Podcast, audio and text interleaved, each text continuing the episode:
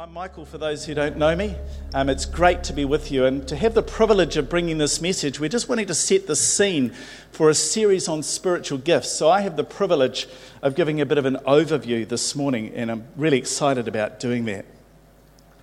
Have you ever come across... Just put my watch on.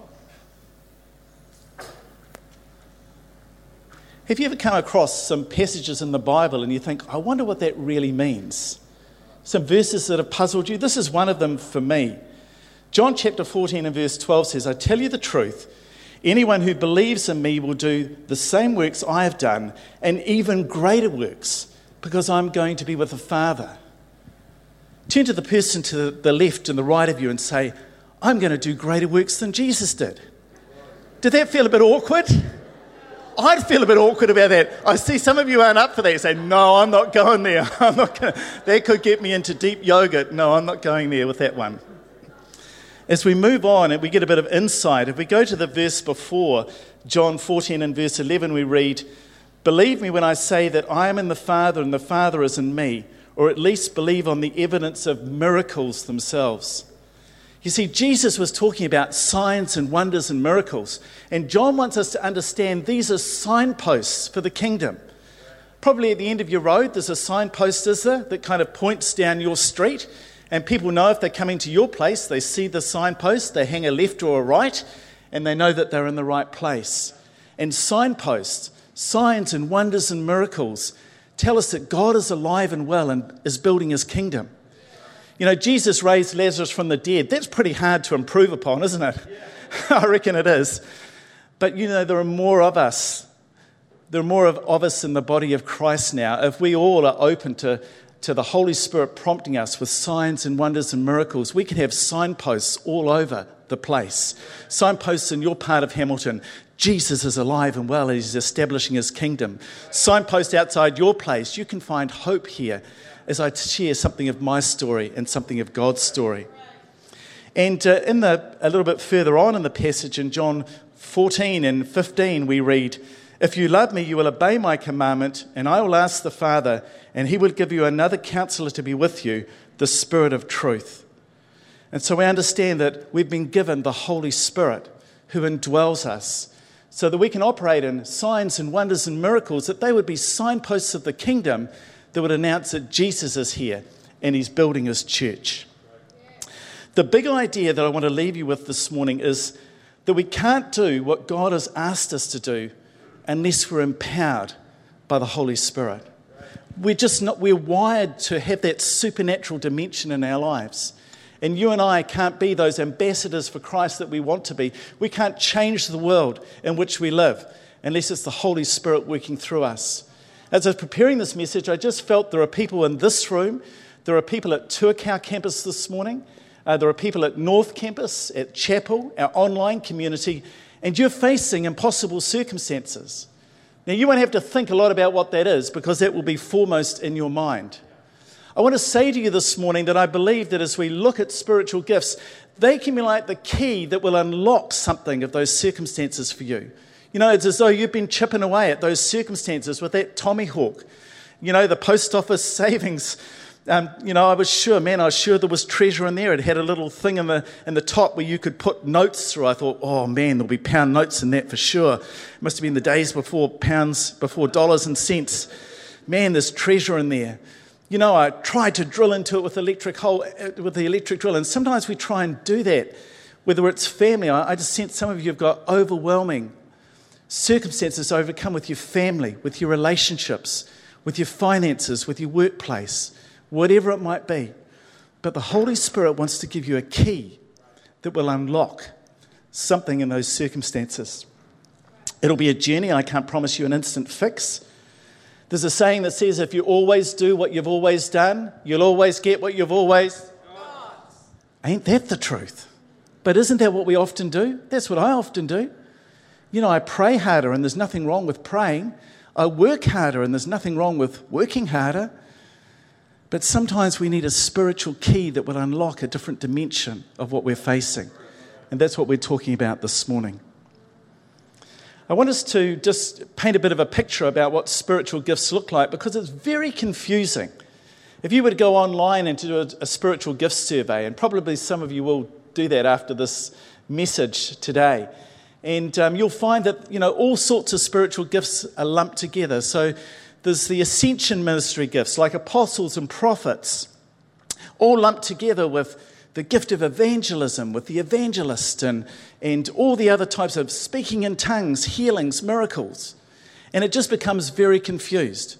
But as Paul is teaching about spiritual gifts, he's wanting to say they're all gifts of the Holy Spirit, but they have a different function. So I want to give just a bit of an overview so you understand where the 1 Corinthians 12 gifts that we're going to look at this morning fit in the overall spectrum of spiritual gifts. We've already talked about the ascension ministry gifts. And so if you'd like to review those messages, you can go back to the second half of 2021, and they're there online for you, so have a look at those. But in Ephesians 4:11 and 13, we read, "Now these are the gifts that Christ gave the church, apostles and prophets, evangelists, pastors and teachers. Their responsibility is to equip God's people to do his work and to build up the church, the body of Christ. He will continue until we come to such unity in our faith and knowledge of God's Son that we will be mature in the Lord, measuring up to the full and complete standard of Christ." So these gifts to the church, they're gifts of people. Pastor Sheridan, Pastor Jan are a gift to us as a church. Pastor Sheridan has that apostolic grace upon his life, so he'll always be opening things up. You'll also notice with Pastor Sheridan, do you notice as soon as we've accomplished something, he wants to move on to the next thing? Yeah. It's like, yes, Jan understands this. It's like, we just want to celebrate this, you know, we just give us a moment of celebration. No, there are more fences to be climbed and mountains to be conquered. That's the grace of the apostle who keeps us moving, opening up new territory, breaking through obstacles. Apostles, prophets, pastors, evangelists, teachers. When you look at those messages from 2021, you'll see that message from Danny Silk. It's very funny, isn't it?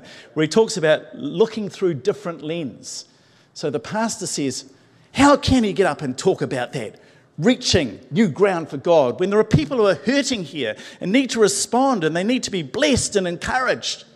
And the evangelist, you know, like Jay getting up here, he hasn't given an altar call this morning. What's that guy doing? Get him off the pulpit. If he won't do it, I'll do it. People need to come to Christ this morning.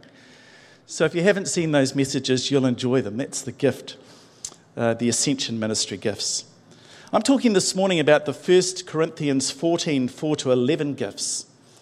And I'm reading from verse 4. Paul says, there are different kinds of gifts, but the same Spirit. There are different kinds of service, but the same Lord. There are different kinds of workings, but the same God works in all of them. Now to each one, I'm going to unpack that phrase in a moment. The manifestation of the Spirit is given for the common good. To one, there is given through the Spirit the message of wisdom, to another the message of knowledge by the same Spirit, to another faith by the same Spirit, to another gifts of healing by that one Spirit, to another miraculous powers, to another prophecy, to another distinguishing between spirits, to another speaking in different kinds of tongues, and still to another the interpretation of tongues. All these are the work of one and the same Spirit, and he gives to each one just as he determines. Now, the word that's used for gifts there is the word charisma. It's where we get the understanding of charismatic gifts. I want us to understand this morning that these are not gifts that we can earn. We're just vessels for these gifts to flow through us. I want us to understand this morning, I just really believed that this week God is going to create a hunger in us for spiritual gifts. And over the next 3 weeks, different speakers are going to unpack the three groupings of these gifts that I'll talk about a little bit later on. But you know, some of those impossible situations that we're facing, we need one of these charisma gifts as a key to unlock something. We need a word of knowledge. We need wisdom. We need faith. We need to believe for miracles or healings to unlock that situation. And I believe this week that the Holy Spirit is going to create a hunger in us. So I encourage you. I read somewhere that these gifts are not, they're not things that we own, but these are gifts that are born out of prayer. So as you're praying and seeking, I believe God's going to really release some of these gifts in you this week. So the 9 spiritual gifts have been called the charismatic gifts, or the charisma. Charisma means favoured to receive without merit, or grace given by the Holy Spirit, enabling Christians to have extraordinary powers. And I want to talk about the phrases that were mentioned in that passage of Scripture. To each one. It literally means to each and everyone. I don't know about you, but I've had lots of people who have come to me and said, Pastor Michael, when God had the bag of spiritual gifts, he was just coming along and he gave the last one to Pam, and there was nothing left for me. And maybe you feel like that this morning. Maybe you kind of think of that list of 9 gifts and you say, well, I don't know that any of those operate in my life.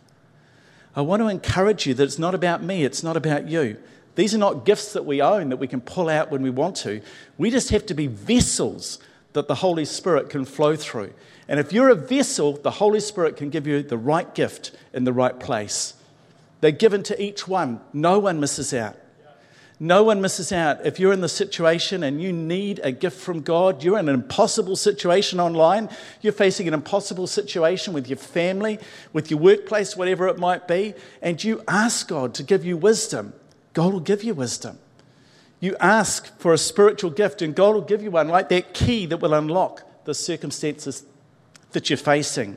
Again, I can't promise it'll be an instant fix, it'll be part of a journey, but revelation and insight will come. They're a manifestation of the Spirit. Like I said before, they're given so that Jesus might be made known in our midst. They're not given that Michael might look as though, he's got a great ministry, or Jay's got a great ministry, or Pastor Sharon's got a great ministry. We're just vessels that the Holy Spirit flows through, that there might be signposts for the kingdom that says Jesus is alive and well and he's building his kingdom. Walk this way. They're a manifestation of the Spirit.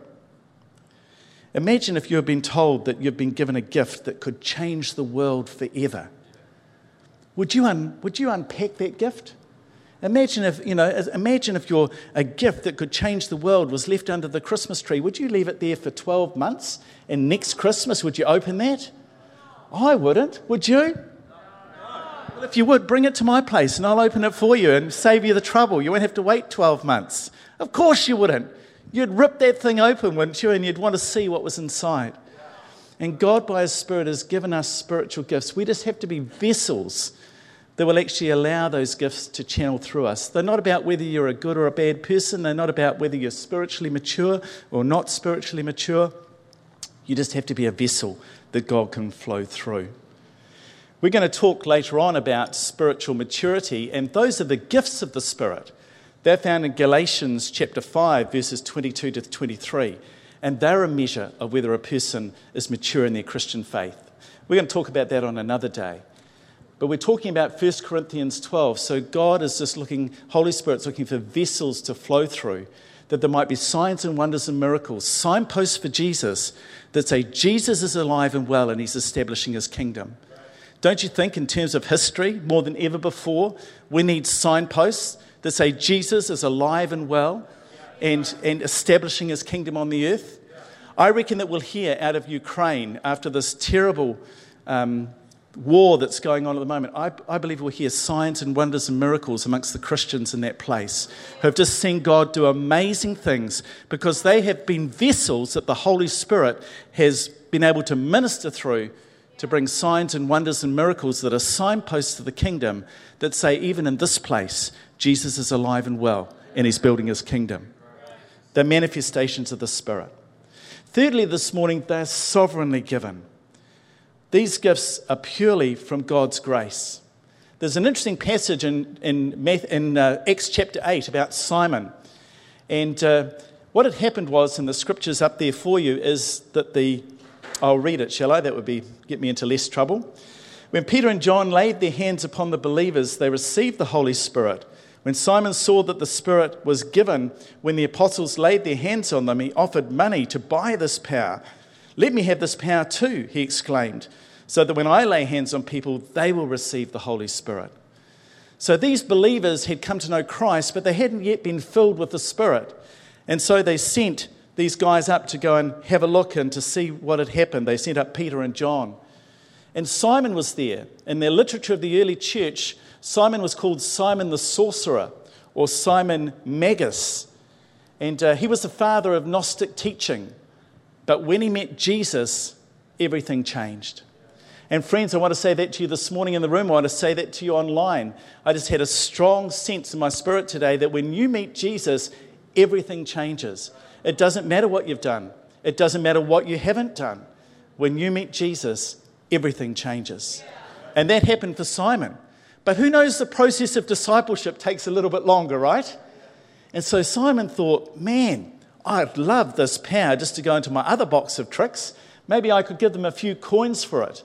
And he learnt that day that you can't buy God working through your life at the Holy Spirit. It's a grace that is sovereignly given. It's a sign of God's grace and empowerment that comes from the Holy Spirit. You don't get to use them. You get to establish God's kingdom through them. There's a subtle difference in that. We read in 1 Corinthians chapter 14, verses 1 to 4, "Let love be your highest goal, but you should also desire the ability, special abilities in the Spirit gives, especially the ability to prophesy. If you have the ability to speak in tongues, you will be especially talking to only with God, since people won't be able to understand you. You'll be speaking by the power of the Spirit, but it will be mysterious. But one who prophesies strengthens others, encourages them, comforts them. A person who speaks in tongues is strengthened personally, but one who speaks a word of prophecy strengthens the entire church." And so Paul's just wanting to talk there about it being a gift that is sovereignly given for the common good, for the body of Christ. It doesn't mean that you shouldn't speak in tongues. You should. Paul says in another place, I speak in tongues more than all of you. But when I'm building up the body of Christ in a context like this, if it's tongues, it needs to be interpreted, or I bring a prophetic word. And our speakers will talk about that in the days that lie ahead. Fourthly, it's for the common good. The 1 Corinthians 12 gifts are the charisma for the common good. These gifts have a common origin and they come together for a common good. They're part of the redemption that started in Genesis and carries on to the book of Revelation. How can I be open to the promptings and nudgings of the Spirit? Because these gifts of the Spirit are for the common good. People in this room, people in our Tuakau campus, North and Chapel campuses, our online community, but they're also for your workplace. How can we bring spiritual gifts in a way that isn't weird? Can I just encourage you to be open to the promptings and nudgings of God's Spirit? And don't dress it up with spiritual jargon. You know, don't embellish it with what you think is the interpretation. Just bring what God has given you. A word of knowledge. It might just be one word. Hey, you look tired today. Can I pray for you? Whatever it might be. Our speakers in the weeks that come will unpack what that looks like for you practically. I want to challenge you to pray this week and ask God to empower you with those 1 Corinthians 12 gifts. Remember, as one commentator makes the point, these gifts are not gifts that you're born with. These are gifts that are born out of prayer. You don't own these gifts. They're not in your back pocket. These are not gifts that you're born with. These are gifts that are born out of prayer. You're just a vessel that God can flow through. Signposts for the kingdom that announce that Jesus is here and he's building his church. Just to give some context for spiritual gifts, the third category of spiritual gifts, and we're not talking about these in this series, are what we call motivational gifts. And these are a function of people's personality. So there are things like Romans 12, 6 to 8, serving, teaching, exhortation, giving, leadership, mercy. You'll meet people, won't you? And they've just got a real mercy gift. You think, gosh, how can they do that? How can they serve again and again? Or someone with a gift of giving. They're just so incredibly generous, above and beyond generosity. And as they operate in that gift, they're blessed and others are blessed. 1 Peter 4, 9 to 11, hospitality, speaking, serving. I remember someone talking about the gift of hospitality, being able to make people feel welcome in your home and to be able to relax and experience something of what it is to be part of the family of God when they're in your place. 1 Corinthians 12, 28, helps in administration. Isn't administration a wonderful gift? Who's got the gift of administration in this room? Not many of you. Lord, multiply that gift, and those who are hiding in the woodwork, Lord, bring conviction upon their lives that they would come forward. That is a wonderful gift. Don't despise it. It's absolutely amazing.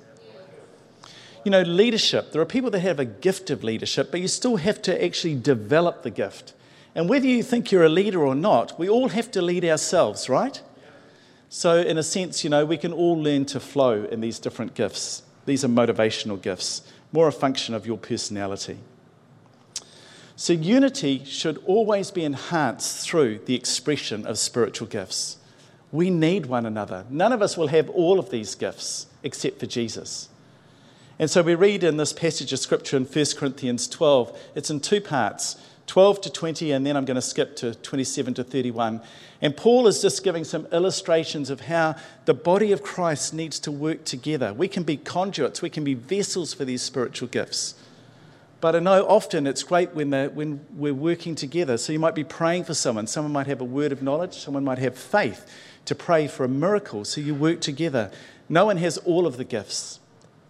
And so Paul writes this and makes this illustration. The human body has many parts, verse 12, but the many parts make up the one body. So it is with the body of Christ. Some of us are Jews, some of us are Gentiles, some are slaves, some are free. But we've all been baptized into the one body by the one Spirit, and we all share the same Spirit. We need one another. And he goes on to say, yes, the body has many parts, not just one. If the foot says, I'm not part of the body because I'm not a hand, that does not make it any less part of the body. If the eye says, I'm not part of the body because I'm not an eye, that would not make it any less part of the body. If the whole body were an eye, how would it hear? Or if the whole body were an ear, how would it smell? Look to the person to the left and right at you. Online, look to the person to the left and right. Wouldn't it be funny if they were just all made up of ears? That would be a bit strange, wouldn't it? Some of you are having nightmares right now. Imagine if they were all an arm. That would be a bit weird. The body has many parts, and as it functions together, it's amazing, isn't it? We're fearfully and wonderfully made. We're just scratching the surface of what God has done in putting human beings together. It's incredible. And in the body of Christ, we're to function that way with the gifts that God graces upon our lives. He goes on to say if the whole body, I think I've said that bit, verse 27, all of you together are Christ's body and each of you is part of it. Here are some of the parts God has appointed for the church. And then Paul just mixes all of the gifts together deliberately. Ascension ministry gifts, 1 Corinthians 12, 4 to 11, the charismata, throw some of them in, motivational gifts. Because he's saying, really, God uses all of those together in the body of Christ. And so he talks first the apostles, second the prophets, third the teachers. And I don't think his list is in any kind of order. He's not necessarily saying, you know, these ones are more important than the rest. He's just giving an understanding of how they can all be in operation. Then those who do miracles, those who have the gift of healing, those who can help others, those who have the gift of leadership, those who speak in unknown tongues. Are all apostles? Are all prophets? Are all teachers? Do all have the power to do miracles? Do all have the gift of healing? Do we have the ability? All have the ability to speak in unknown languages? Do we all have the ability to interpret unknown languages? Of course not. You should earnestly desire the most helpful gifts. Friends, we need one another. Our online campuses and online community, we need one another. None of us have got everything that is required to bring God's kingdom from heaven to earth. It's as we work together. Paul is saying no one has the gifts that are needed to establish God's kingdom through signs, wonders, and miracles on their own. And then he goes on to talk about how we should operate together in 1 Corinthians 13. We often read this scripture at weddings, and it's lovely at weddings. But in the context that Paul's writing after chapter 12, he's really talking about how do we flow together with spiritual gifts. If I could speak in the language of earth and of angels, but didn't love others, I would only be a noisy gong and a clanging cymbal. If I had the gift of prophecy and I understand all of God's secrets and possessed all knowledge, and if I had faith that could move mountains, but didn't love others, I would be nothing. If I gave everything that I have to the poor and even sacrificed my body, I could boast about it. But if I didn't love others, I would have nothing. And so, friends, whatever we do, it must be in that spirit of love. Some of you are going to have experiences this week of 1 Corinthians 12, 4-11 gifts, the charismata. And you can ask yourself, oh man, I wish Michael hadn't talked about that. Now I've got this to deal with. How do I know whether this is from God? Or how do I know whether this is from, you know, just my own human? I often say to myself, I'm not sure whether this is a God thought or a Michael thought, but either way, it's a good thought. I want to encourage you. If you think that God's, you know, given you a word of knowledge or a word of wisdom or faith to pray for someone who's sick, just ask yourself these two simple things, whether you're in the room or whether you're online this morning. Is it honouring to God? Is it, you know, is it a signpost that's going to point that Jesus is alive and well and establishing his kingdom? And it, will it help the people that you're going to minister this to? Will it help them on their journey to honour God? And if it's yes, give it a go.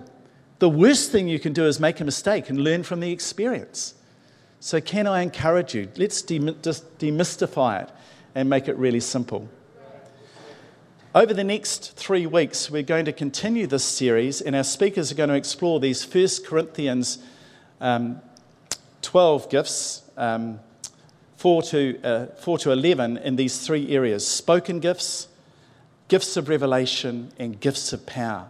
So I encourage you, be praying into them. Allow Holy Spirit to create a hunger so that when you come, you can start to see how the Holy Spirit's going to use you as a vessel to operate in these charismatic gifts, to be a blessing to others, to be signposts of the kingdom that point to Jesus, that his kingdom is alive and well, and something more of the kingdom of God is coming from heaven to earth.